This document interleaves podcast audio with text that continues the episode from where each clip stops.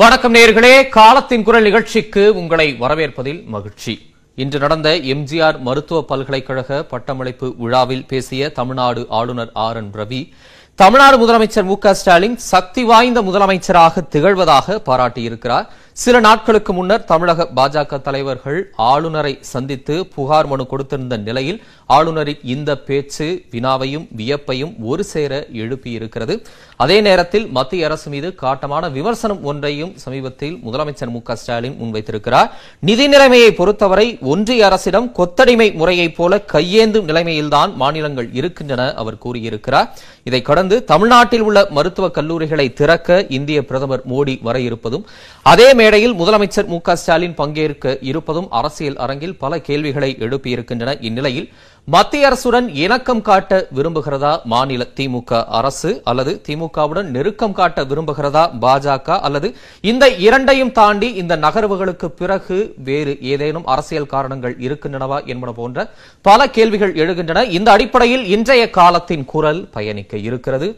நம்மோடு நால்வர் சிறப்பு விருந்தினர்களாக இணைகின்றனர்.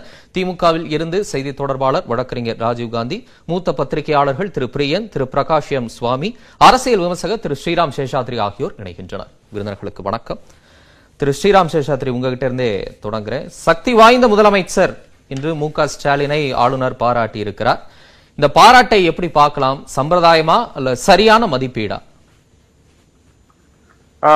வணக்கம் தம்பி தமிழரசன். இது வந்து நான் வந்து ஒரு சம்பிரதாயமா கண்டிப்பா பாக்குறேன். ஏன்னா இது சக்தி வாய்ந்த முதலமைச்சர் அப்படின்னு சொல்லக்கூடிய அளவுக்கு அவர் என்ன ரீசன் சொன்னாருன்றது நான் அந்த அந்த செய்தி முழுக்க பார்க்கவில்லை. அப்படி இருந்தாலும் ஒரு சில பேராமீட்டர்ஸை வச்சு எப்படி அந்த சக்தி வாய்ந்த முதலமைச்சர் அப்படின்னு ஒரு கம்பேரிட்டிவ் ஸ்டேட்மெண்டா இருக்கலாம். ஆனால் தமிழகத்தை பொறுத்த வரைக்கும் இப்போது இருக்கக்கூடிய முதலமைச்சர் திரு ஸ்டாலின் அவர்கள் கண்டிப்பாக மோஸ்ட் பாப்புலரா தான் இருக்கார். அதனால்தான் அவர் வந்து நல்ல ஒரு பெரிய வெற்றியை எடுத்துட்டு வந்திருக்காரு. அண்ட் அதுவும் வந்து எஸ்பெஷலி உங்களுக்கு முன்னாடி இருந்த எடப்பாடி பழனிசாமி அவர்கள் ஆட்சி மேல எந்த ஒரு பெரிய கோபமும் இல்லாத போதும் இவருக்கு இவ்வளவு பெரிய வெற்றி கிடைச்சதுக்கு இரண்டு காரணம். ஒன்று, அவர் அமைத்த கூட்டணி அந்த சித அந்த ஓட்டுகள் சிந்தாமல் சிதறாமல் ஒரு பெரிய அளவுல கிடைச்சதுக்கு.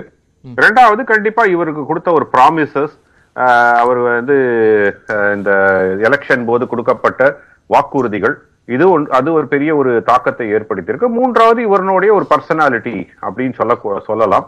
ஏன்னா இருக்கக்கூடிய அனைத்து கட்சிகளிலும் வந்து ஒரு எஸ்டாப்ளிஷ்டு லீடரா இருக்கக்கூடியவர் இந்த திமுகலேருந்து திரு ஸ்டாலின் அவர்கள், அதுல மாற்று கருத்தே இல்லை. ஸோ அதனால அதை வச்சு தமிழ்நாட்டில் அவர் சக்தி வாய்ந்த ஒரு முதலமைச்சராக இருக்கிறார் அப்படின்னு சொல்ற சொல்றது கண்டிப்பாக ஏற்றுக்கொள்ளப்படுகிறது.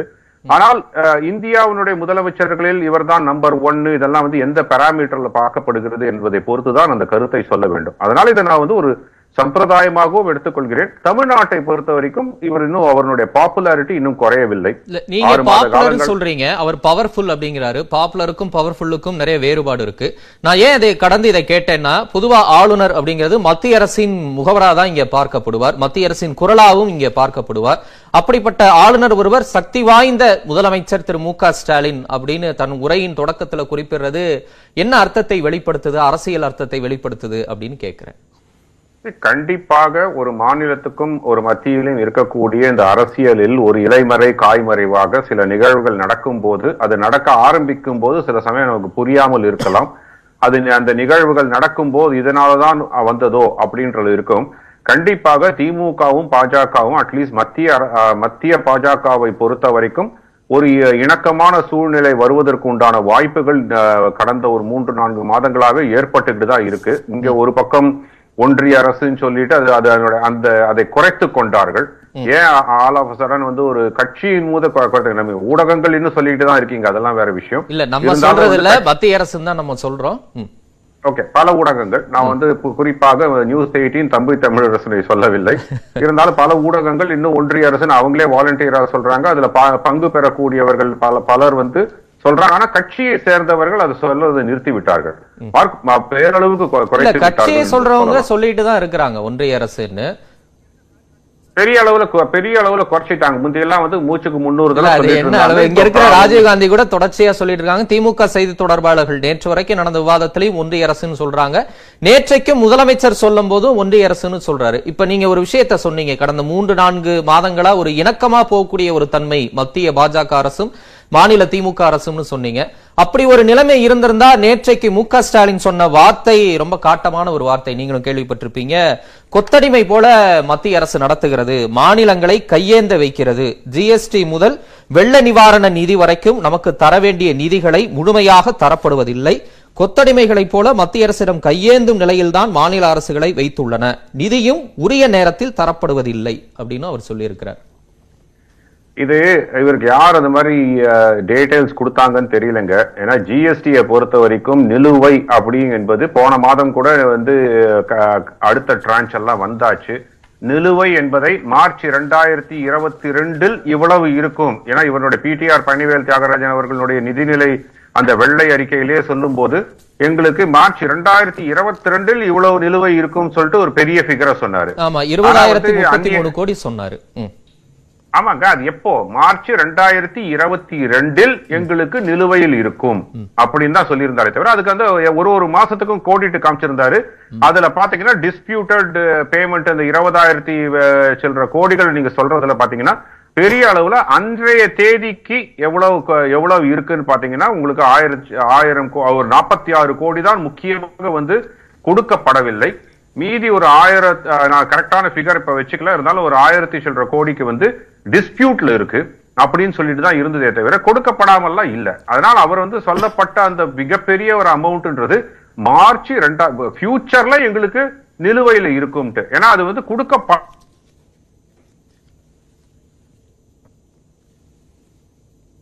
எப்ப வரும்னா மாநில அரசாங்கம் அதை ஏர்ன் பண்ணும் போது அதனுடைய டெவல்யூஷன் ஃபண்ட்ல இருந்து வரும். ஏதாவது சம்பாதிக்க சம்பாதிக்க கொடுக்கப்படும், இதுதான் அதனுடைய இது. அதனால வந்து அதை உடனே ஒரு பெரிய அளவுல பூதாகாரமா எடுத்துட்டு இவ்வளவு வரலன்னு சொல்றதெல்லாம் வந்து ஒரு ரெட்டோரிக் சவுண்டா தான் பாக்குறேன். அப்பதான் நீங்க சொன்ன அந்த கேள்வி அந்த அடிப்படையை நான் கேட்கிறேன். இணக்கமா வர்றாங்க ஒரு காரியங்களின் அடிப்படையில, திட்டங்களின் அடிப்படையில ஆதரவு தருவதற்கு பாஜகவிடம் நெருங்குகிறது திமுக அப்படின்னு பல பார்வைகள் இப்ப நிறைய பாக்குறோம். அப்ப இந்த கருத்து ஒரு நியாயமே இல்லாத கருத்து அப்படின்ற காட்டமான பதில்களும் நிறைய வந்துகிட்டு இருக்கு. அப்ப இந்த இடத்துல அந்த இணக்கம்ங்கிறத எப்படி நம்ம வரையறுக்க முடியும்? இணக்கம்ன்றது பாத்தீங்கன்னா இதை நீங்க பாராளுமன்றத்துல பார்க்கலாம்.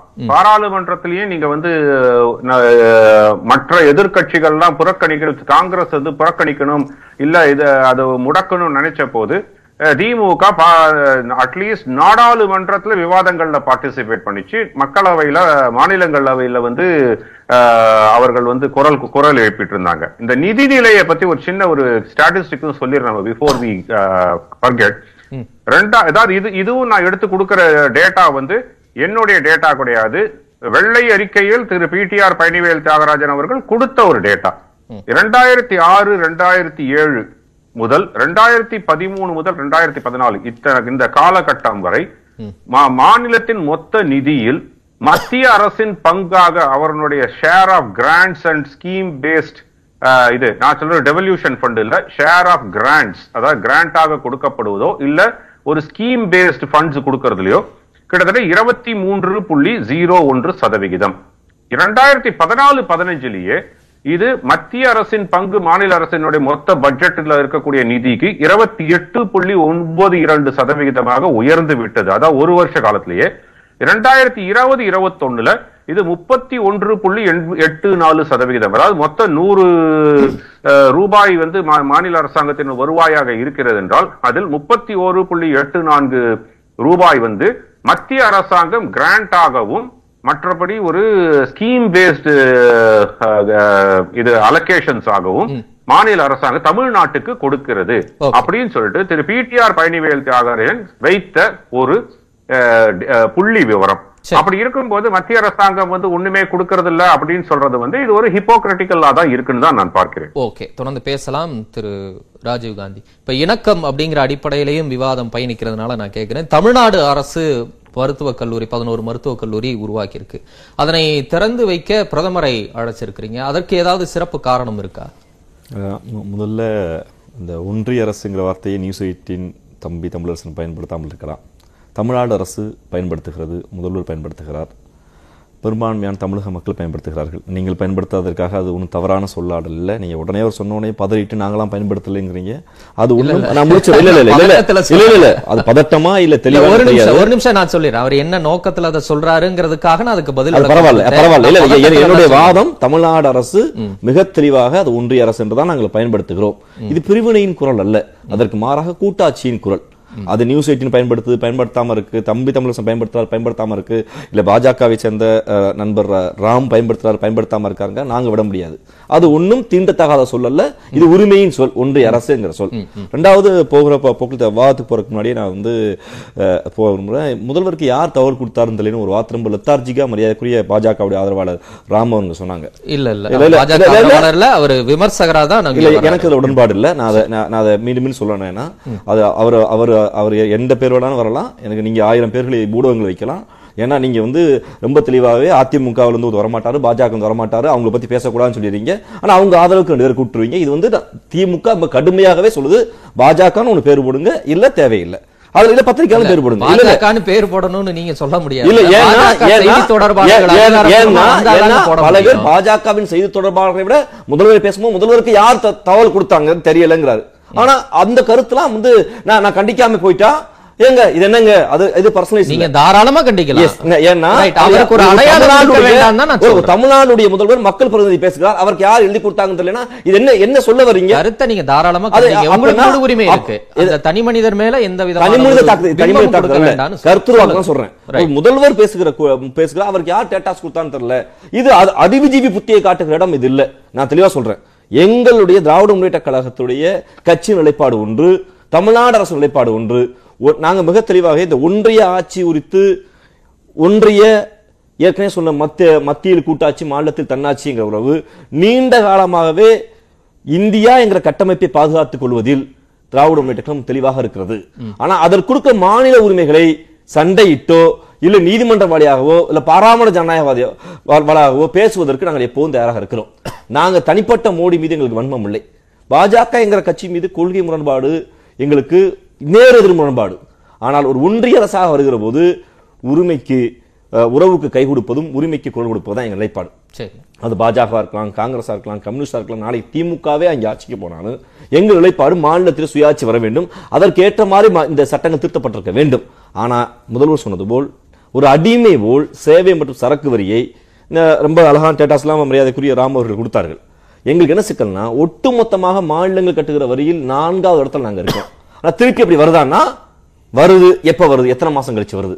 நாங்கள் ஒரு பேரிடர் நிதி கேட்டால் இதுவரைக்கும் எங்க வெள்ள நிவாரண நிதி வரல. எங்களுக்கு காங்கிரஸ் ஆட்சியில இருந்தாலும் கூட்டணியில இருக்கும் போதும் அப்படிதான் ஒன்றிய அரசுனே சொல்லிட்டேன். நான் சொல்லிட்டேன் திமுக ஆண்டாளுங்கிற கதையும் சொல்லிட்டேன். அப்ப இந்த அரசமைப்பு நிர்வாக முறை மிக சிக்கலாக இருக்கிறது. அது பாஜக வந்த பிறகு ரொம்ப இன்னும் கொஞ்சம் லத்தார்ஜிக்கா.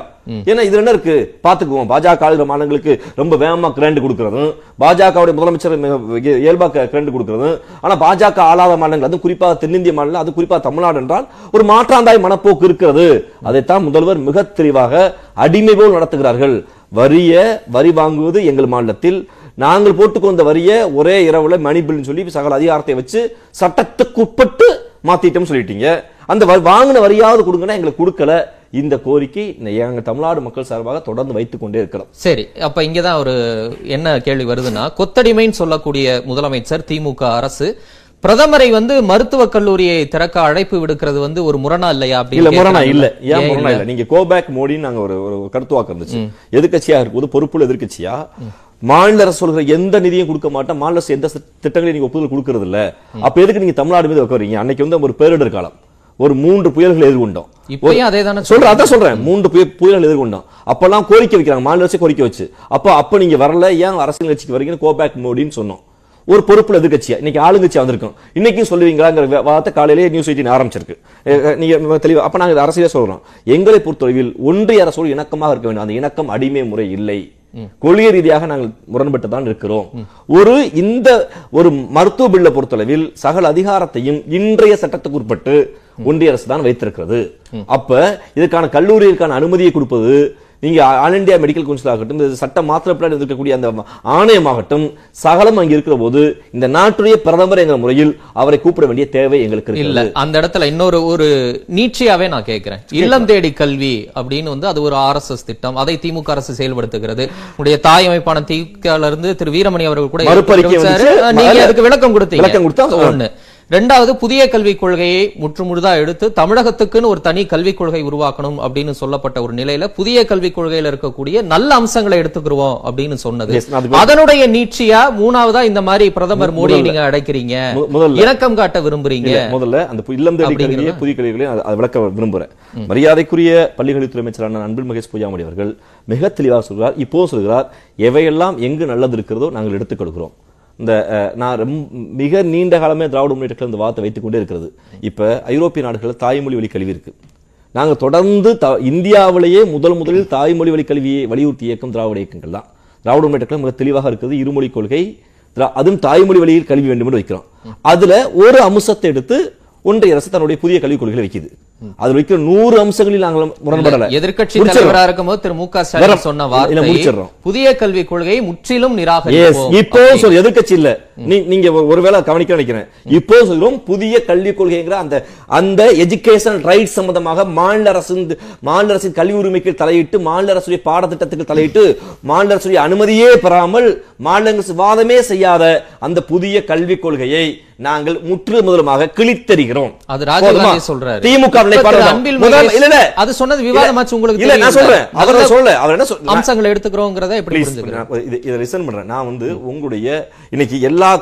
ஒழிப்புன்னு பேசுது, கம்யூனிஸ்ட் பேசுது, பாஜக பேசுது, திமுக பேசுது. நான் வறுமை ஒழிப்பு பேசினா இது பாஜகவும் பேசுதே, நீங்க கேட்க முடியுமா? காமன் அஜெண்டா இல்ல, ஊழல் ஒழிப்பு, வறுமை ஒழிப்பு எல்லா கட்சிகளும் கொள்கை சார்ந்து பேசுறது. அப்ப அப்ப மரியாதைக்குரிய பள்ளிக்கல்வித்துறை அமைச்சர் என்ன சொல்றாருன்னா, இங்க ஒரு நிருபர் கேட்கிற போது அங்க அவங்க தாய்மொழி கல்வின்னு சொல்றாங்களே, அப்ப சிறப்பா இருக்க, சிறந்தது இருந்தால் எடுத்துக்கொள்வோம். எடுத்துக்கொண்டு கொள்கையை தயாரித்து புதிய கல்விக் கொள்கையை வாதிக்க வேண்டிய பொறுப்பும் கடமை எங்களுக்கு இருக்கிறது. எங்க வேலையை நாங்க சொல்றோம், அது தயாரிக்கலாம். அவங்க கேட்டோமா, நாங்க பாஜக சொன்னாலும், ஆர்எஸ்எஸ் சொன்னாலும், திராவிட கழகம் சொன்னாலும், கம்யூனிஸ்ட்கள் சொன்னாலும், எந்த அரசு சொன்னாலும் அந்த கருத்துக்களை உள்வாங்குவது ஜனநாயக முறை. அதை ஏற்றுக்கொண்டு அது சரியா தவறா என்று வாதம் செய்து மத்திய அரசு கொண்டு வந்து மத்திய அரசு கொண்டு வந்த அதுக்கப்புறம் மத்திய அரசு சொல்லிட்டாருன்னு சொல்ற வாய்தவரி பழக்க தோசை பல ஆண்டுகால அடிமை முறை வழி இல்லை. அப்படி கொண்டு வந்த அந்த அந்த நிலையை மாத்தி புதிதாக கல்விக் கொள்கை. இதுல என்ன சிக்கல் உங்களுக்கு? இதுதான் ஜனநாயக தன்மை. அப்ப இதை ஒப்பிட்டு கொண்டு உடனே நீங்க பாஜக கூட்டணியா? மிக தெளிவாக இருக்கிறோம், பாஜக எங்க கூட்டணியான்னு யாருங்க? ஒன்றிய அரசோடு எப்போதும் நாங்கள் ஆளுங்கட்சிங்கிற பொறுப்போடு எங்களுக்கான கடமைக்காக உரிமைக்காக எங்களுக்கு தனி தனி மனித பகை இல்லை. எங்களுக்கு சித்தாந்த முரண்பாடு தான் பாஜகவோட உண்டு ஒழிய ஒன்றிய அரசுங்கிற அமைப்புக்குள் பகை இல்லை. அதை மாத்திரங்க கனவு, அரசமைப்பு கனவு எங்களுக்கு இருக்கு.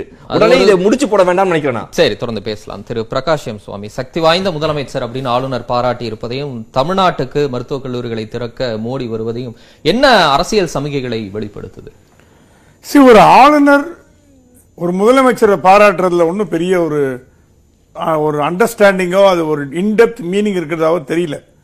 இவங்க என்ன ஜென்ரலா ஒரு ஒப்பீனியன் வந்ததுன்னா, இந்த ஆளுநர் வந்த உடனே ஆட்சியை கலைப்பாரு, ஆட்சிக்கு தொல்லை கொடுப்பாரு, சிக்கலை ஏற்படுத்துவாரு, ஸ்டாலினை தூங்க விடாம பண்ணுவாரு, இப்படிதான் ஒரு ஒரு ஒரு காங்கிரஸே ரொம்ப எதிர்த்தது, திமுக எதிர்காட்டி கூட காங்கிரஸ் எதிர்த்தது. இந்த கவர்னரை போட்டதே திமுக வந்து பினிஷ் பண்ணதான், அவங்களுக்கு தூக்கம் இல்லாம பண்றதுக்குன்னு. அது பொய் ஆயிடுச்சு. இது வரைக்கும் ஸ்டாலினையும் மீட் பண்றாரு, அண்ணாமலையும் மீட் பண்றாரு. அவர் ஒரு ஒரு ஒரு திறமையான ஆளுநரா, நேர்மையா, ஓரளவுக்கு பிஜேபி அப்பாயிண்ட் பண்ணா கூட ஒரு அவர் ஈஸ் ஃப்ரம் பியூரோக்ராட், அந்த பியூரோக்ராட் ஆங்கிளில் பண்றாரு. ஸோ ஒரு ஆளுநருக்கு முதல்வரோட நடவடிக்கைகள்லாம் தெரியும், ஒரு கவர்மெண்ட் எப்படி ரன் பண்றது. ஏன்னா அவரு முன்னாடி கவர்னர் இருந்திருக்காரு, டெய்லி பார்க்கறாரு, கோப்புகள் வரும், ஒரு ஒரு அட்மினிஸ்ட்ரேஷன் எப்படி இருக்கும்னு தெரியும். அந்த வகையில மனம் திறந்து அவரை பாராட்டுறதுல எந்த விதமான தப்பும் கிடையாது.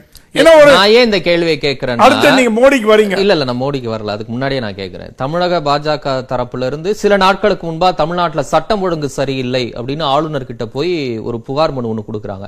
அடுத்த சில நாட்கள் நடக்கக்கூடிய கூட்டத்தில் மத்திய அரசின் முகவரா இருக்கக்கூடிய ஆளுநர் சக்தி வாய்ந்த முதலமைச்சர் மு க ஸ்டாலின் அவர்களே அப்படின்னு சொல்றதை எப்படி புரிஞ்சுக்கீங்க? இப்போ ஒரு சின்ன ஒரு உதாரணம் சொல்றேன். ஆட்சி ஜனவரி மாசம் சட்டசபை கூட போறது, ஆளுநர் முதல் உரைய கண்டிப்பா நிகழ்த்த போறார். அந்த ஆளுநர் முதல் உரையில என் அரசாங்கம் அப்படின்னு சொல்லி தான் பேசுவார். அதுல வந்து திமுக அரசாங்கத்தோட கொள்கைகளையும் செயல்பாடுகளையும் திட்டங்களையும் என் அரசு அப்படின்னு சொல்லி தான் பேச போறார். அப்படின்னா கவர்னர் ரூல் யாராவது எடுத்துப்பாங்களா? இல்ல, எடுத்துக்க போறது இல்லை. ஏன்னா governor is the head of the state, CM is the head of administration. இப்போ வந்து கவர்னர் வந்து இப்போ ஆளுநர் உரையில சொல்றதுனால ஐயோ கவர்னர் உரையில வந்து ஆளுநர் பாராட்டிட்டாரு அவர் திமுக ஆதரவாளர் அந்த மாதிரி ஒரு ஒரு பேச்சு இல்லாம போன்ற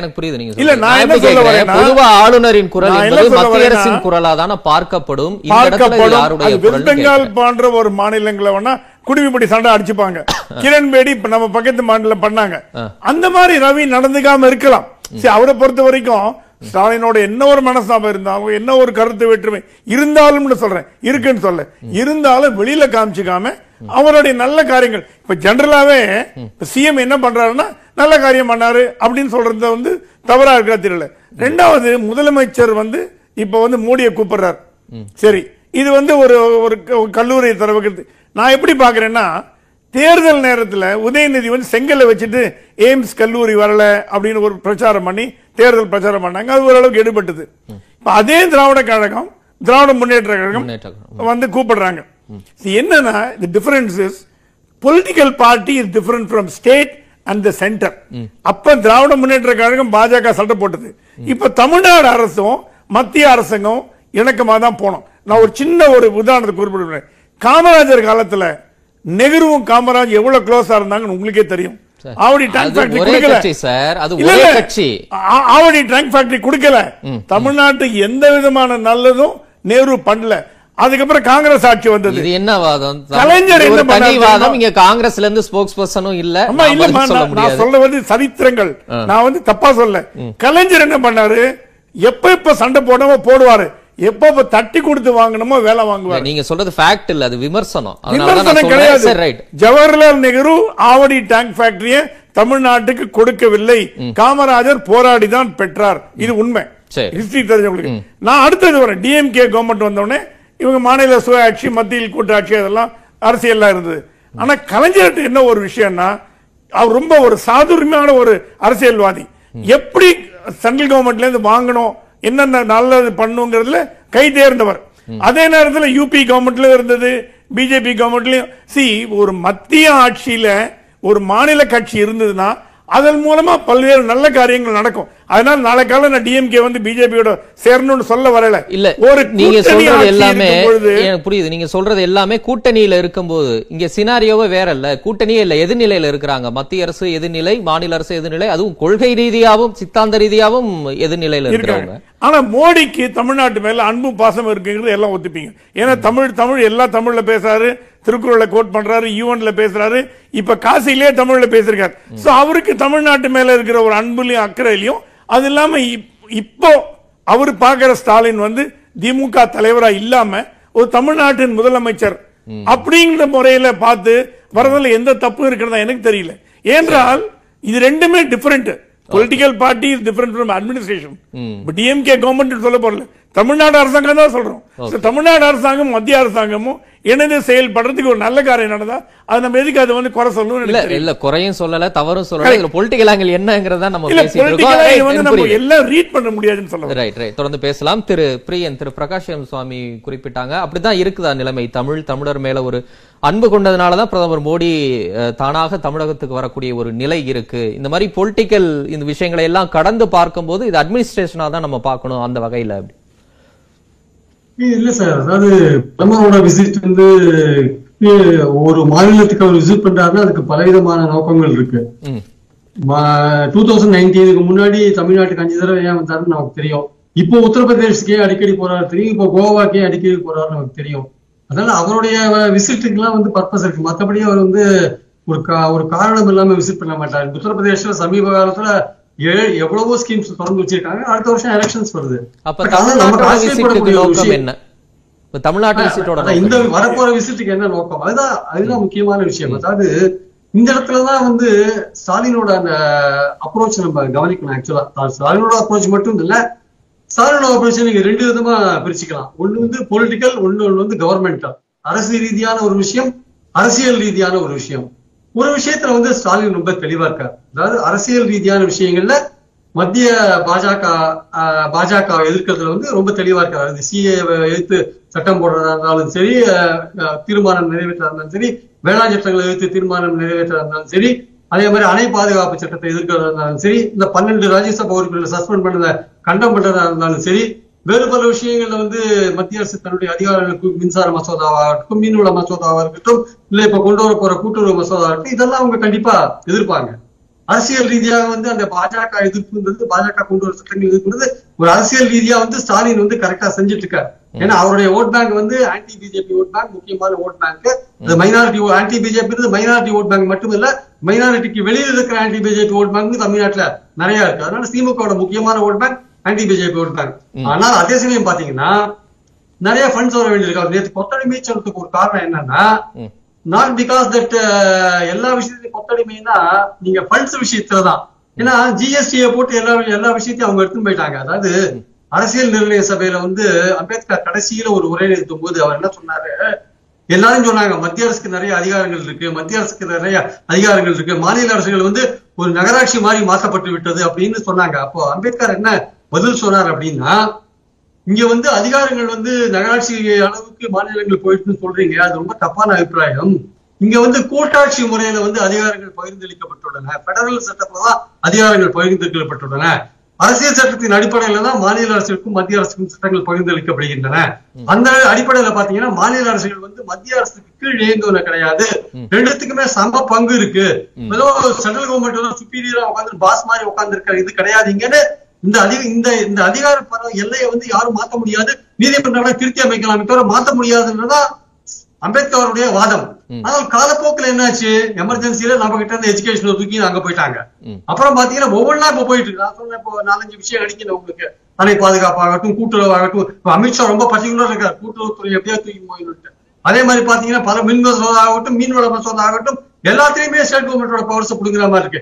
இது எல்லாத்தையும் ஸ்டாலின் எதிர்க்கிறார். அதுல எந்த விதமான காம்ப்ரமைஸும் அவர் பண்ணல. காம்ப்ரமைஸ் பண்ணினாருன்னா அவருடைய ஓட் பேங்க் அடி வாங்குவோம். ஆனா அதே சமயம் ஃபண்ட்ஸ் விஷயம் பாத்தீங்கன்னா தமிழ்நாட்டுக்கு வர வேண்டிய டெவல்யூஷன், ஜிஎஸ்டி வச்சு ஜிஎஸ்டி காம்பன்சேஷன் வச்சுக்கோங்களேன். போன வருஷம் பிப்ரவரி மாசம் ரெண்டாம் தேதிக்கு தமிழ்நாட்டோட பைனான்ஸ் செக்ரட்டரி சொன்ன கிருஷ்ணன் சொன்ன விஷயம் என்னன்னா, பன்னெண்டாயிரம் கோடி ரூபாய் எங்களுக்கு ஜிஎஸ்டி நிலுவை இருக்குன்னு சொன்னார்.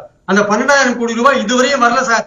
அவர் ஸ்ரீராம் ஏதாவது ஒரு கணக்கு வச்சுதான் சொல்லிட்டு அவர் பன்னெண்டாயிரம் கோடி ரூபாய் போன வருஷம் ஜிஎஸ்டி கிருஷ்ணன் சொன்ன விஷயம் பன்னெண்டாயிரம் கோடி ரூபாய் இதுவரையும் வரல. அது மட்டும் இல்லாமல் ஒவ்வொரு சென்ட்ரல் ஸ்கீம்ஸ்லயும் முப்பது சென்ட்ரல் ஸ்கீம்ஸ் தமிழ்நாடு மூலமா தமிழ்நாடு ஸ்டேட் கவர்மெண்ட் மூலமா செயல்படுது. அதுல பல ஸ்கீம்ஸ்க்கு வந்து ஃபண்ட்ஸ் வரல. முக்கியமா பாத்தீங்கன்னா மகாத்மா காந்தி ஊரக வேலைவாய்ப்பு திட்டம், அந்த ரூரல் எம்ப்ளாய்மெண்ட் ஸ்கீம், அதுக்கு மூணு நாலு மாசமா ஃபண்ட்ஸ் கிடையாது. அது தவிர பயிர் காப்பீடு, பயிர் காப்பீடுல பாத்தீங்கன்னா ஸ்டேட் கவர்மெண்ட் பிரீமியத்துல ஸ்டேட் கவர்மெண்டோட ஷேர் இன்க்ரீஸ் பண்ணிட்டாங்க, சென்ட்ரல் கவர்மெண்டோட ஷேர் குறைச்சிட்டாங்க. அப்போ அந்த பினான்சியல் கமிட்மெண்ட் யார் மேல விழுது, ஸ்டேட் கவர்மெண்ட் மேல விழுது. இது மாதிரி பாத்தீங்கன்னா அதே மாதிரி சென்ட்ரல் கவர்மெண்ட் கொடுக்க வேண்டிய கிராண்ட், லோக்கல் பாடிஸ் கிராண்ட் ஆகட்டும், பெர்ஃபார்மன்ஸ் பேஸ்டு கிராண்ட் ஆகட்டும், இதெல்லாம் இன்னும் நிறைய வர வேண்டி இருக்கு. ஜிஎஸ்டி காம்பன்சேஷன் ஆகட்டும், இதெல்லாம் வர வேண்டி இருக்கு, நிறைய வர வேண்டி இருக்கு. சென்ட்ரல் கவர்மெண்ட் பெட்ரோலியம் ப்ராடக்ட்ல அவங்க வரி மேல வரி போட்டு இந்த ஏழு வருஷத்துல இருபத்தி நாலு லட்சம் ரூபாய் சேர்த்து வச்சிருக்காங்க சார். அதை எடுத்து அவங்க ஃபார்மர்ஸ்க்கு ஆறாயிரம் ரூபாய் கொடுக்குறாங்க. அவங்க எல்லாம் பண்ணிட்டு இருக்காங்க. அவங்களோட விஷயங்கள் மாநில உரிமைகள் பறிபோகிறது பேசி இருக்கிறோம். ஒரு நீண்ட பட்டியல் விளக்கம் கொடுத்தீங்க. பொலிட்டிக்கலா இது எப்படி பாக்குறதுன்னா, இல்ல எனக்கு புரியுது, தொடர்ந்து அதிமுக காட்டிய நெருக்கத்துக்கும் திமுக காட்டக்கூடிய அணுக்கத்துக்கும் என்ன வேறுபாடு இருக்கிறதா நீங்க பாக்குறீங்க? மத்திய பாஜக Politically, there is a difference. Mm. And politically, D M K cannot compromise with uh, B J P. B J P yoda endha vidhamana samarasathathukku T I M K varathukana vaaippe illa. Illa kadandha மூன்று நான்கு மாதங்களா ஒரு இணக்க போக்கு இருக்கு. அவங்களுடைய திட்டங்களை ஒரு இளைமறை காயா இங்க செயல்படுத்த பாக்குறாங்க. அதுக்கு வேற வழி இல்ல அப்படின்னு சொல்றத எல்லாம் நீங்க பாக்குறீங்க. நீங்க தமிழ்நாட்டுக்கு விரோதமான அல்லது தமிழ்நாடு மாநில அரசின் அதிகாரங்களை பறிக்கக்கூடிய இந்த மாதிரி விஷயங்களை நீங்க கொண்டு வரும் பொழுது மாநில சுயாட்சிக்கு ஒரு பாதிப்பு உண்டாகும் போது திமுக bound to raise their voice. திமுக குரல் கொடுத்தே தீர வேண்டிய கட்டாயத்தில் இருக்கு.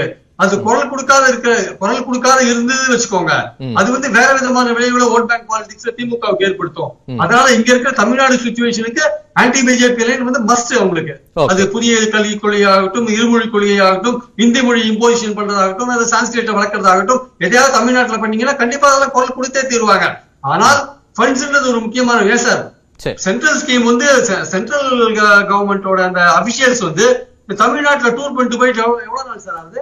மற்ற மாநிலங்கள்ல டூ பிரதமர் பார்த்துட்டு வந்த உடனே வந்து இமிடியேட்டா ஒரு இன்டரிம் கிராண்ட வந்து ரிலீஸ் பண்ணுவாங்க சார். தமிழ்நாட்டுல பிரதமர் வந்து பார்க்கவும் இல்லை, யாரும் பார்க்கவும் இல்லை, பிளட் எல்லாம் பார்க்கவும் இல்லை, டெல்டா மாவட்டங்கள் எவ்வளவு பாதிப்பு உண்டாச்சு பார்க்கவும் இல்லை, செல்வம்பட்டில இருந்து யாரும் வந்து பார்க்கவும் இல்லை. ஆனால் ஸ்டாலின் வந்து ரொம்ப அடக்கி வாசிக்கிறார் இந்த விஷயத்துல. இதெல்லாம் பார்க்கல, இன்டரிம் கிராண்டும் தரல. அப்போ ஸ்டாலின் வந்து ரொம்ப பொறுமையா டீல் பண்றாரு. இன்னைக்கு கூட நீங்க கவர்னர் விஷயத்துல, எம்ஜிஆர் மெடிக்கல் யூனிவர்சிட்டி விஷயத்துல ரொம்ப கண்ணியமா நடந்துட்டு இருக்காரு ஸ்டாலின். இவர் வந்து நீட் மசோதாவை கவர்னர் கைட்லைன்ஸ் வச்சிட்டு இருக்காரு. இன்னும் அது வந்து மெடிக்கல் காலேஜ் யூனிவர்சிட்டி விஷயம், அந்த இடத்துல பேச வேண்டிய ஒரு விஷயம். ஆனால் கண்ணியம் காத்தா ஸ்டாலின் அதை பத்தி ஒரு வார்த்தை பேசல. ஆனா இந்த கண்ணியத்தை வந்து கவர்னர் புரிஞ்சுக்கிறோம். டைனமிக் சொன்னா போறாது. இந்த டைனமிக்ல ஒரு ஃபார்மாலிட்டி, சம்பிரதாயமான வார்த்தைகள். ஆனா நீங்க டைனமிக் சொன்னா போறாது. இந்த ஸ்டேட் கவர்மெண்ட்லுடைய அந்த நீட் மசோதா நீங்க வாங்கி கையில வச்சுட்டு நீங்க டைனமிக் சொல்லி என்ன பிரயோஜனம்? சரி, பார்க்கலாம் அதுல எல்லாம் என்ன பாஜக எடுக்க போது நிலைப்பாடு, ஆளுநர் என்ன எடுக்க போறா அப்படிங்கறதையும் நம்ம பேசலாம். அதாவது நீங்க சொல்றதுல இருந்து மத்திய அரசுடன் இணக்கம், பாஜகவுடன் எதிர்ப்பு அப்படிங்கிற ஒரு நிலைப்பாட்டுல திமுக இருக்கு அப்படின்னு சொல்றீங்க. பாஜக இதுக்கு என்ன செய்ய போகுதுன்னு பார்க்கலாம். ரைட், தொடர்ந்து பேசலாம். ஒரு சிறிய இடைவேளைக்கு பிறகு காலத்தின் குரல் தொடரும்.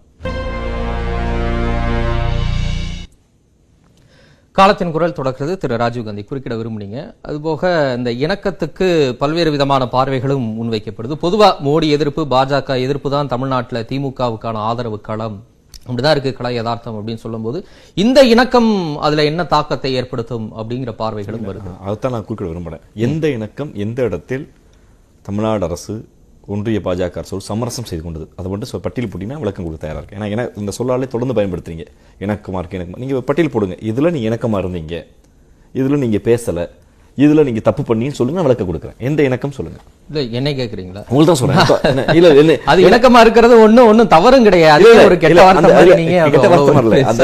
அதாவது இணக்கம் என்பது அரசியல் சட்டத்து உரிமை. அதை சார் அழகாக சொன்னார். ஆளுநர் தன் ரோலை செய்வது போல் மாநில அரசுங்கிற ஸ்டேட் கவர்மெண்ட் சென்ட்ரல் கவர்மெண்ட் இருக்கக்கூடிய அந்த வேற.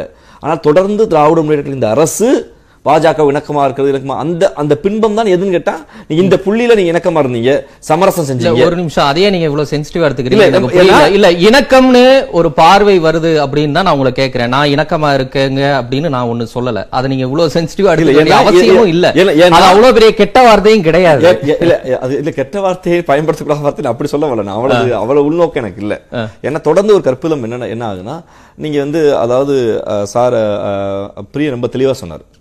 இந்த அரசியல் சட்டத்தில் கொடுக்கப்பட்டிருக்கிற மாநில உரிமைகளுக்கு எதிராக மாநில உரிமைகளை கட்டல் பண்ணி மாநில உரிமைகளை மீறி ஒன்றிய அரசு அதிகாரத்தை எடுக்கிற போது எந்த இடத்துல அவர் ஆம் சரி என்று ஆதரித்ததா திமுக? சொல்லுங்க. அணைப்பதா மசோதா, இங்கே நீட்டு குறித்து, இன்னைக்கு வந்திருக்கக்கூடிய கூட்டுறவு சட்டங்கள் குறித்து, இன்னைக்கு வந்திருக்கக்கூடிய எலெக்ஷன் கமிஷன் ரூல் உட்பட நாங்கள் கருத்தியலை, எங்களோட கருத்துக்களை மிக தெளிவாக சட்டத்துக்கு உட்பட செய்தோமா இல்லையா? எந்த இடத்துல பாஜகவோட இணக்கமானம் பிரதமர்ங்கிற உறவு என்பது வேறு, பாஜகவோட இணக்கம் யாருமே இங்க இல்ல. ஒரு இடத்துல திமுக காட்டுற இணக்கம் அப்படிங்க வார்த்தை பயன்படுத்துங்க. ஏன்னா அப்ப அதாவது பாஜகவோட இணக்கம் அப்படின்னு எங்கேயுமே சொல்லல. இல்ல மத்திய அரசு கூட திமுக அரசு இணக்கம் காட்டுகிறதா அப்படிங்கறதா இங்க விஷயமே தவிர வாதத்துக்கு உட்பட்டிருக்கே தவிர வாதம் எதுவாக இருந்ததுன்னா அது எப்படி எனக்கு எனக்கு ஒருவேளை நாம் தவறாக புரிஞ்சிருக்கலாம், என்னுடைய கருத்தில் தவறாக இருக்கலாம். இல்ல நான் தெளிவா அதை பிரிச்சு தான் நான் கேட்கிறேன். என்னுடைய கேள்வி மத்திய அரசுடன் இணக்கம் காட்ட விரும்புகிறதா தமிழ்நாடு அரசு, அல்லது திமுகவுடன் இணக்கம் காட்ட விரும்ப தேர்தலுக்கு முன்பு கடுமை காட்டிய திமுக கட்சி ரீதியாக அந்த கடுமை இருக்கத்தான் செய்கிறது. அரசு எங்கள் அரசியல் சட்ட எந்திரத்துக்குள் வேலை செய்கிற போது எங்கள் உரிமைகளுக்கு நாங்கள் சமரசம் செய்யவில்லை, உரிமைகளுக்காக போராடுகிறோம். இதை நான் அப்புறம் கேட்டுக்கிட்டு இருக்கேன். நான் அதை சொல்றேன். நீங்க அதாவது இந்த எனக்கு வந்து ஊடகங்கள் மூலியமா இல்ல திமுக பாஜக ஒன்னாயிடுச்சு அந்த வாதங்கள் இருக்குல்ல, அந்த வாதத்திற்கு இது வலு சேர்த்து விடுமோ எங்க அச்சம் எனக்கு இருக்கு. தம்பி தமிழரசு நோக்கம் அது அல்ல. ஆனா நான் நான் என்னுடைய கொள்கையை என்னுடைய கட்சியுடைய நிலைப்பாடை சொல்ல தேவை எங்களுக்கு இருக்கு. ஏன்னா அந்த இணக்கம் இணக்கம் எந்த இடத்தில் நாங்கள் சமரசம் செய்யல. ரெண்டாவது நாங்கள் கேட்பது ஒன்றே ஒன்றுதான். ரொம்ப தெளிவா பத்திரிகை பிரியன் ரொம்ப தெளிவா சொன்னாங்க அதை. இதுவரைக்கும் எந்த விதமான நிதி பங்கீடையும் இந்த ஏழு மாதத்தில் கூட நாங்கள் ஆட்சிக்கு வந்த ஏழு மாதத்தில் கூட இடைக்கால நிதியை கூட எதையும் அவசர நிதியா கொடுக்கப்படல. ஒரு பேரிடர், ஒரு பேரிடர் இல்ல, ஏழு மாதம் பேரிடர் தான். அப்ப ஒன்றிய பட்டியலில் மீறி தலையிடுகிற போது அதை கருத்தியல் ரீதியாக நாங்கள் எதிர்கொண்டு எதிர்த்து தான் சண்டையிடுகிறோம் ஒழிய ஒருபோதும் நாங்கள் எதுவும் இல்லை. ரொம்ப முக்கியமா ஐயா பேசணும்னு சொன்னாங்க. காசியிலோட போய் தமிழ் பேசினார் முதலமைச்சர்னு. எங்க சிக்கல எங்க சிக்கல காசியில போய் ஒரு ஹிந்தி பேசட்டும், தமிழ்நாட்டுக்கு வந்து தமிழ் பேசட்டும். அதுக்கு அத்தனை மொழி அறிந்த மொழி புலவராக இருக்க முடியாது. ஆனால் தமிழ்நாட்டுக்கு வந்து இந்தியின் பெருமையும் இந்தியுடைய சமஸ்கிருத பெருமையும் காசிக்கு போய் தமிழின் பெருமையை சொல்ல வேண்டிய தேவையில்லை. அங்கு போய் இந்தி பெருமையை கொண்டாடட்டும், இங்கு வந்து தமிழின் பெருமையை கொண்டாடட்டும். அதுதான் இந்த பன்முகத்தன்மையின் அழகு. பாஜக கொள்கை என்னவா இருக்குது என்றால், இங்கு மொழிக்கு உரிமை கொடுக்க முடியாது, இந்த மொழி அபிஷியல் லாங்குவேஜ்ல இதை வர முடியாது. இங்க இருக்க ஒன்றிய ஒன்றிய அரசு சட்டங்கள் வருகிற போது இங்க இங்க official language act rule nineteen seventy six படி ஹிந்தியே இல்லைனாலும் நாங்க ரயில்வேல திணிப்போம், பேங்க்ல திணிப்போம், எல்லாத்தையும் திணிச்சிருவோம். ஆனா திருக்குறளை பேசுவோம், நாங்க ஐநாவரை பேசுவோம். எங்களுக்கு ஐநாவரை திருக்குறள் பேச முடிக்க வேண்டிய அவசியம் எங்களுக்கு இல்லை. ஆனால் சாமானியனுக்கு அவனவன் மாநிலத்தில் கன்னடமும் தெலுங்கும் மலையாளமும் மராட்டியும் அவன மாநிலத்தில் இருக்கணும். அதுதான் சரி நாங்க பேச வர்றோம். சரி, திரு ஸ்ரீராம் சேஷாத்ரி, தேர்தலுக்கு முன்பா திமுக எப்படி இருந்ததோ அதே நிலைப்பாட்டில் தான் இன்னைக்கு இருக்கு. திமுக அரசு தமிழ்நாட்டின் நலனை தான் முன்னிறுத்துது, மற்றபடி நாங்க அப்படியே தான் இருக்கோம் அப்படின்னு சொல்றாங்க. உங்க பார்வை? அதற்கு முன்னாடி பிரியன் அவர்கள் கேட்டாரு, இந்த மாதிரி பன்னிரெண்டாயிரம் கோடி இது இருக்கு, நிலுவையில இருக்கு அப்படின்னு சொல்லி, அது இன்னும் வரல, நான் டேட்டா பாயிண்ட் கொடுக்க முடியுமான்ட்டு. நான் என்னுடைய டேட்டா பாயிண்ட்லாம் கொடுக்க மாட்டேங்க, ஏன்னா கொடுத்தா வந்து அதுல சந்தேகம் வரலாம். ஸோ பிடிஆர் பன்னிவேல் தியாகராஜன், மாண்புமிகு நம்ம தமிழ்நாடு மாநில நிதியமைச்சருடைய டேட்டா பாயிண்டே கொடுக்குறேன். அவர் கொடுத்த ஒயிட் பேப்பர்ல table number thirty five page number sixty த்ரீன்னு நினைக்கிறேன், டேபிள் நம்பர் தேர்ட்டி ஃபைவ் அதுல வந்து சொல்லி இருக்கிறதுல, அவர் கொடுக்கப்பட்ட காலகட்டத்தில் எப்போ அது பப்ளிஷ் பண்ணாங்களோ அப்போ நாலாயிரத்தி எட்நூத்தி இருபத்தி ஒரு கோடி ரூபாய் நிலுவை அப்படின்னு சொல்லியிருக்காங்க. அதுக்கப்புறம் சப்சிக்வெண்ட் இன்ஸ்டால்மெண்ட் எல்லாம் வந்துருச்சு. அதனால பன்னிரெண்டாயிரம் கோடின்றது வந்து தவறான ஒரு செய்தியா இருக்கும். அதனால அது I wanted to correct that statement. இது திமுகவை பொறுத்த வரைக்கும் தேர்தலுக்கு முன்னாடி இருந்த மாதிரி தான் இப்பதான் இருக்காங்களான்னு சொன்னா எனக்கு அப்படி ஒரு தெரியல. ஏன்னா வந்து பாராளுமன்றத்தில் இவர்கள் நடவடிக்கையை நாம் பார்க்க வேண்டும். இப்போது கூட இன்றைக்கு கூட வந்து நம்மளுடைய election representation of people's act அதனுடைய அமெண்ட்மெண்ட்ஸ் எல்லாம் வந்திருக்கு. இதுல அப்ஸ்டெயின் பண்ணுவாங்களா, இல்ல வாக் வாக் அவுட் பண்ணுவாங்களா, இல்ல எதிர்த்து ஓட்டு போடுவாங்களா? நாங்க வந்து ஆதரித்து வாக்கு போடுவார்கள் சொல்லவே இல்லை, எதிர்த்து ஓட்டு போடுவாங்களா அப்படின்னு பார்க்கணும். அதை பார்த்த பிற்பாடுதான் அது வந்து ஒரு இண்டிகேஷனாக கண்டிப்பாக இருக்கும். இவர்கள் வாக் அவுட் பண்ணாலோ இல்ல அப்ஸ்டெயின் பண்ணாலோ கண்டிப்பாக ஒரு இணக்கம் தெரிஞ்சிருக்கு. என்னை பொறுத்த வரைக்கும் ரெண்டுத்துல ஏதாவது ஒண்ணுதான் பண்ணுவாங்கன்னு தோணுது. முக்காவசி அப்ஸ்டெயின் பண்ணா கூட கேட்கல. திரு ஸ்ரீராம் சேஷாத்ரி, இதுவரைக்கும் இந்த தேர்தல் சீர்திருத்த மசோதா விட்டுருவோம், இதுக்கு முன்னாடி நடந்த பாராளுமன்ற நிகழ்வுகள்ல வரைக்கும் உங்களுக்கு என்ன இண்டிகேஷன் தெரியுதுன்னு கேட்கிறேன். இதுக்கு முன்னாடி நடந்த பாராளுமன்ற நிகழ்வுகள் பாத்தீங்கன்னா, அதுக்கு மூன்று மாதத்துக்கு முன்னாடி நடந்த போது கண்டிப்பாக இவர்கள் எதிர்நிலையில் தான் இருந்தாங்க. அதுல ஒண்ணும் மாற்று கருத்தே இல்லை. நான் சொல்றது இந்த இந்த கூட்டத்தொடரில் எப்படி நடந்து கொள்கிறார்கள், விமர்சனங்களை கொடுக்கிறார்கள். எக்ஸப்ட் ஒரே ஒரு தயாநிதி மாறன் அவர்கள் நீங்க ஏர் இந்தியா வித்ததுக்கு பத்தின ஒரு விமர்சனத்துக்கு ஒண்டிதான் வந்து சரியான பதிலடியும் கொடுக்கப்பட்டது, அவர்களுக்கு கரெக்டான டேட்டா பாயிண்டோட கொடுக்கப்பட்டது. மற்றபடி பாத்தீங்கன்னா எந்த விதத்திலையும் வந்து ஒரு ஒரு எதிர்மறையாக இருக்கக்கூடிய ஒரு விவாத பொருளாக பொருள்களாக பேசப்படவில்லை. இதைதான் நான் பார்க்கிறேன். இது வந்து ஒரு ஒரு சின்ன சமரசமோ இல்ல இணக்கமோ எந்த வார்த்தையை வேணா சொல்லிக்கோங்க, இது வந்து மத்திய அரசாங்கத்தோட ஒரு இணக்கமான சூழ்நிலையில் இருக்கிறதுக்கு விரும்புகிறார்கள் என்று நான் நினைக்கிறேன். இது வந்து திமுக இல்லன்னு சொல்லலாம், பாஜகவை எதிர்த்து இருக்கிறோம் அப்படின்னு சொல்லலாம், இல்ல மத்திய அரசாங்கத்துக்கிட்ட நாங்க வந்து போராட வேண்டியிருக்குன்னு சொல்லலாம். பட் என்ன பொறுத்த வரைக்கும் ஒரு இணக்கமான சூழ்நிலையை நோக்கி சென்று கொண்டு இருக்கிறார்கள் நான் சொல்லுகிறேன். என்னுடைய அபிப்பிராயம் அது, என்னுடைய அனாலிசிஸும் அதே தான் சொல்லுகிறது. ஆனா இங்க இங்கேயும் நான் சொன்னேன் வந்து மிகப்பெரிய அளவுல வந்து ஒரு எதிர்ப்புகளை காட்டி கொண்டிருந்தது. இப்போ திரு அண்ணாமலை மேல் ஒண்டி தினம் ஒரு வசைப்பாடுதல், யாராவது ஒரு ஒரு மினிஸ்டர் ஒண்டி அன்னைக்கு வந்து சொல்லிட்டு போயிடுறாங்க ஒரு ரவுண்ட்ல வந்து. அதை தவிர மற்றபடி ஒரு மிகப்பெரிய ஒரு எந்த ஒரு எந்த ஒரு விதத்திலையும் வந்து இவர்கள் வந்து பாஜகவை எதிர்த்து அரசியல் செய்வதாக நான் பார்க்கவில்லை. ஆனா பொறுத்திருந்து பார்ப்போம். இந்த பாராளுமன்ற கூட்டத்தொடர் முடியும் போது நமக்கு தெரிஞ்சிடும் அந்த இணக்கமான சூழ்நிலையில இருக்காங்களா இல்ல அதே எதிர்மலை மனநிலையில தான் இருக்காங்களான்றது நம்ம தெரிந்து கொள்வோம். சரி, தொடர்ந்து பேசலாம். ஒரு சிறிய இடைவேளைக்கு பிறகு காலத்தின் குரல் தொடர்.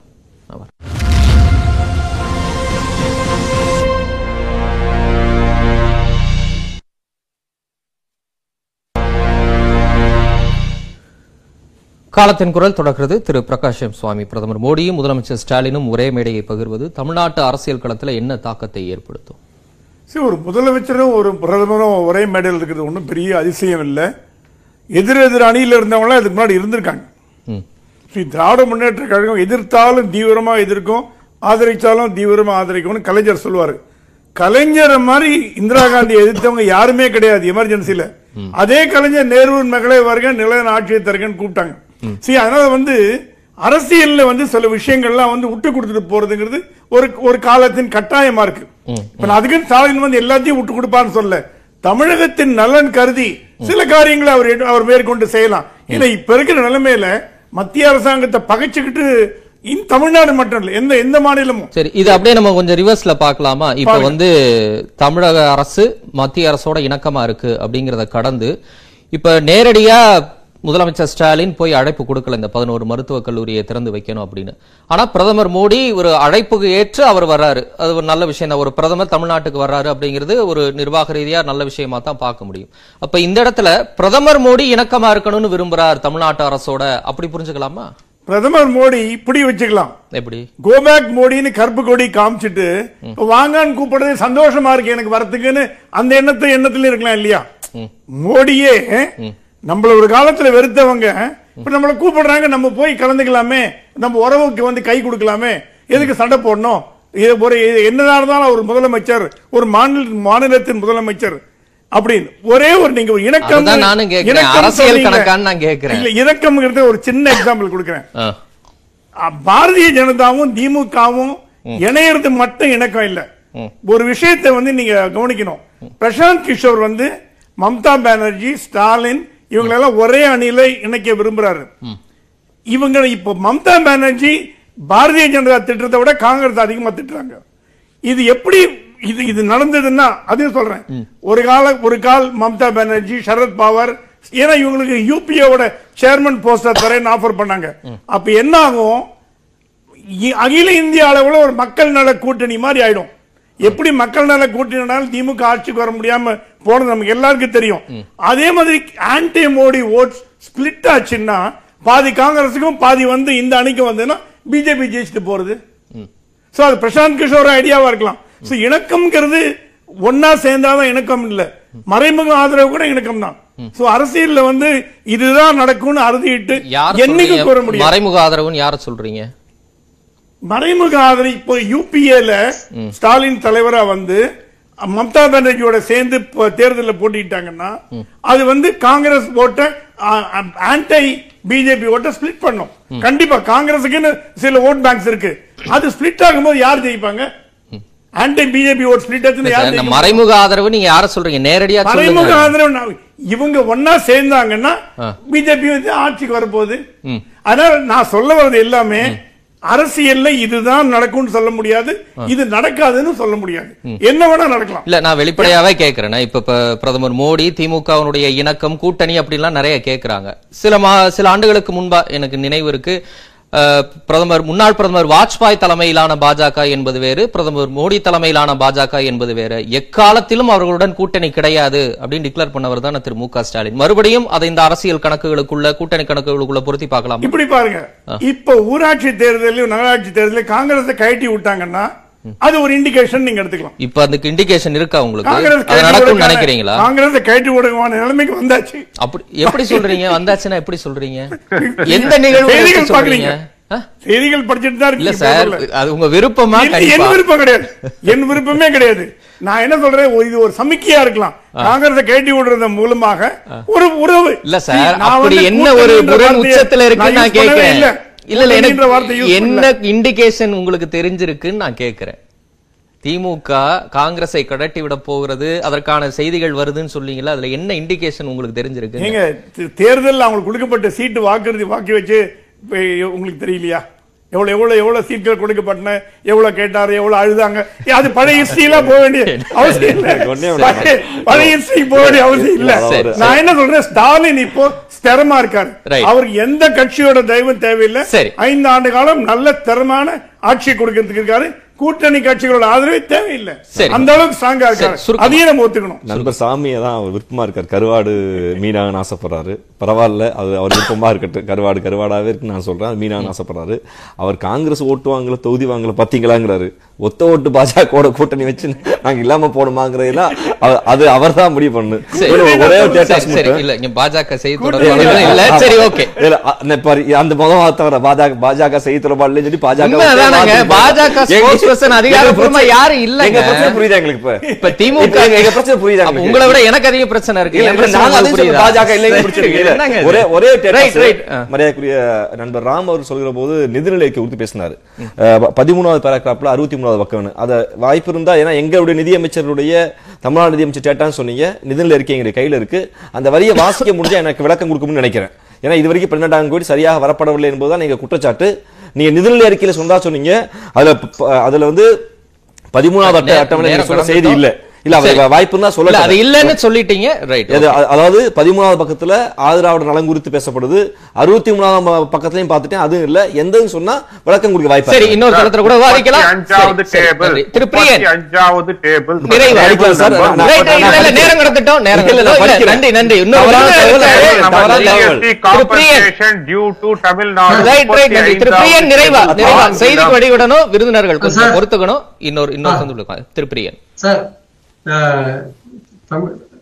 தம்பி தமிழ், நான் ரொம்ப தெளிவா சொல்றேன். நான் பிரைம் மினிஸ்டர் இப்ப வர்றது, ஸ்டாலினோட சேர்ந்து காலேஜ் எல்லாம் திறக்கிறது, இந்த விஷயங்கள்லாம் முழுக்க முழுக்க ஒரு அபிஷியல் பங்கன் தான். இதுக்கும் அரசியலுக்கும் எந்த விதமான முடிச்சும் போடாதீங்க. பாஜகவோட எந்த கால வரப்போற அஞ்சு வருஷத்துக்குள்ள ரெண்டாயிரத்தி இருபத்தி நாலு வரையும் நிச்சயமாக பாஜகவோட எந்த கட்டத்திலையும் திமுகவுக்கான உறவு இருக்கிறதுக்கான வாய்ப்புகளே கிடையாது. மம்தாவோட நெருக்கமா இருப்பார் ஸ்டாலின், சோனியா காந்தியோடய நெருக்கமா இருப்பார். ஆனால் ஸ்டாலினோட இன்ட்ரெஸ்ட் வந்து தமிழ்நாடு சம்பந்தப்பட்டதா இருக்கும்போது இங்க காங்கிரஸோட இருக்கிற கூட்டணி தான் இங்க வந்து ஓட் பேங்க்ல ஒர்க் அவுட் ஆகும். அது ஸ்டாலினுக்கு நல்லாவே தெரியும். ஏதாவது ஒரு வகையில வந்து பாஜகவோட நெருக்கம்னா கூட ஸ்டாலினோட ஓட் பேங்க் அஃபெக்ட் ஆகும். சோ அவருடைய அது அரசியலுக்கு வந்து இங்க இருக்க காங்கிரஸ் திமுக கூட்டணி, சிபிஐ சிபிஎம் அந்த கூட்டணி, எம்டிஎம்கே கூட்டணி தான் பெஸ்ட் கூட்டணி ஸ்டாலினுக்கு தெரியும். அதனால அவர் வந்து ரொம்ப தெளிவா இருப்பார். அரசியல் வேற, மாநில அரசியல் வேற, மத்திய அரசியல் வேற, அரசியல் ரீதியா ஒரு கட்சியை டீல் பண்றது வேற. இது இரட்டை தண்டவாளம் மாதிரி. ஒரு தண்டவாளத்துல வந்து அரசியல் ரீதியான செயல்பாடுகள், பிஜேபி விஷயங்கள், நிர்வாகம் அது போய் ரெண்டுமே வேற வேற. சரி, அந்த இரு தண்டவாளங்கள். ரைட், பார்க்கலாம் இனி வரக்கூடிய காலங்களே எப்படி அமைதுன்னு. நன்றி திரு பிரியன். சரி, கருத்துக்களை பகிர்ந்த விருந்தினர்கள் அனைவருக்கும் நன்றி. மீண்டும் சந்திப்போம் நேயர்களே. காலத்தின் குரல் உண்மை ஒலி கேட்டு.